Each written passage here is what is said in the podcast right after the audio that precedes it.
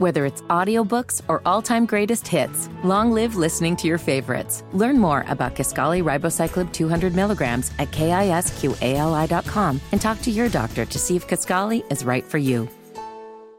It's not that Representative Jayapal stumbled. It wasn't a gaffe. Wasn't a mistake. It's exactly where progressives are. And so we understand each other without any fear, without any hesitation.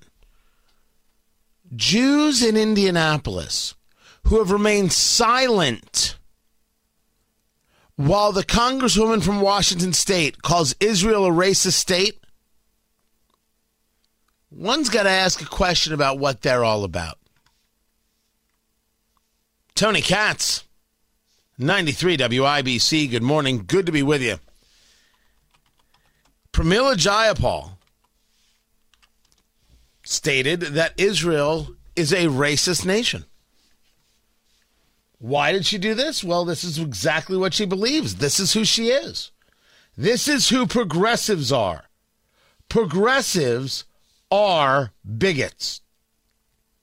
I apologize to no one. And anything you throw at me, progressives, that starts with but Trump, that's disqualifying silliness. As a party, as an organization, as a group, as a coffee clutch, I don't know what you want to call yourselves. It's a bigoted group of people whose issues with Israel are not policy issues. It's a hatred of Jews. Now, in case you missed it, this was Pramila Jayapal. Can I say something?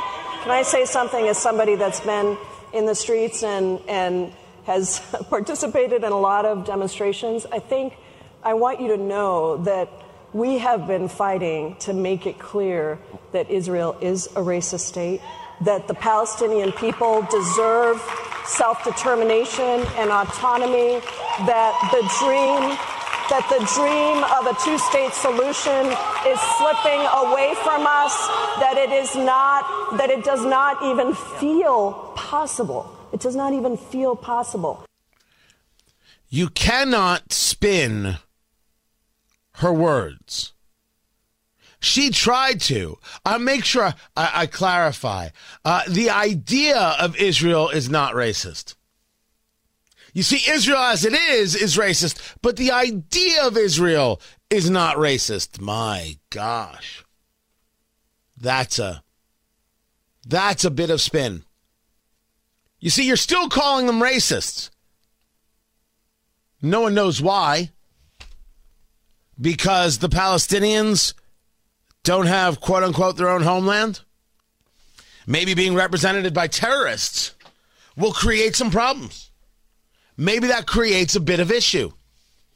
But why deal with the Palestinian relationship to Hamas? And why deal with Representative Omar Representative Tlaib and their uh, commentaries?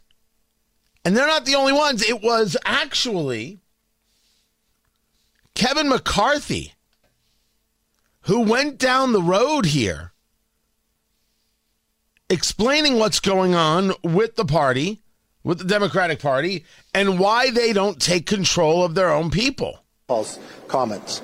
This isn't the first person in the Democratic conference that has continued to make anti Semitic comments. We've watched what they have continually to do. There are a number of them over there. I think if the Democrats want to believe that they do not have a conference that continues to make anti Semitic remarks, they need to do something about it because they've defended these individuals time and again. The only time action has ever been taken is when we had to take the action. I think this is a role for the leader, Hakeem, to prove that no, they're not anti-Semitic. And they cannot allow their members to continue to say what they have said in the past. I mean, think about what we're talking about. You, you just raised the one issue of what she called Israel on a week when we have the president of Israel Mr. Herzog coming to give a joint session on the 75th anniversary of the creation of Israel. The closest ally. Within minutes of Israel becoming a country, America recognized them. But now we have leaders in the Democratic Party. She's not just in, elected as a Democrat in their conference, she is a leader of their caucuses. And she's making these comments. But think of before what also Congresswoman Omar said. She equated the U.S. military and Israel security forces with Hamas and the Taliban. She said support for Israel is all about the Benjamins. Supporters of Israel have allegiance to a foreign country. Tlaib, what did she say inside their conference? That she had a calming feeling when discussing the Holocaust.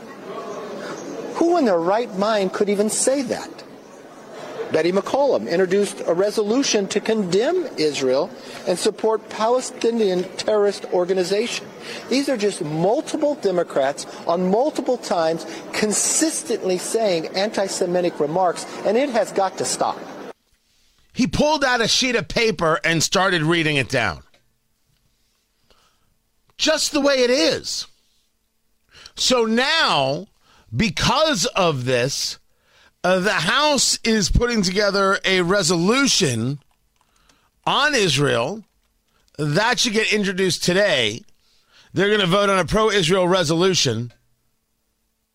And Biden has now invited Benjamin Netanyahu, the prime minister, to the White House.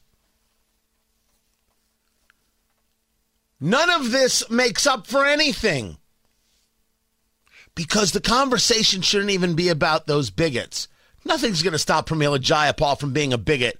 Nothing's going to stop Rashida Tlaib from being a bigot. Nothing's going to stop Ilhan Omar from being a bigot. Nothing's going to stop Alexandria Ocasio Cortez or Jamal Bowman from being bigots. They are what they are. When will the Jews of Indianapolis stop voting for these people? That's the question. When will the rabbis turn to their congregants and say, that's not going to work? When will they admit that this idea of progressivism or liberalism is not actually tied to Judaism? This is nonsense where we've replaced religion with politics, and it has to stop. Where are the full throated statements from the organizations? Where is the actionable move to say enough? And when will a lot of these uh, uh, people, whether they be the rabbis, whether they be the civic leaders, whether they be just the congregants, grow up and realize maybe voting for Republicans isn't the worst thing in the world? That's right. You put abortion over your religion. A lot of soul searching's got to get done, kids. A lot of soul searching. And if anybody thinks I won't have this conversation nose to nose, pick a synagogue. I'm more than happy to discuss it.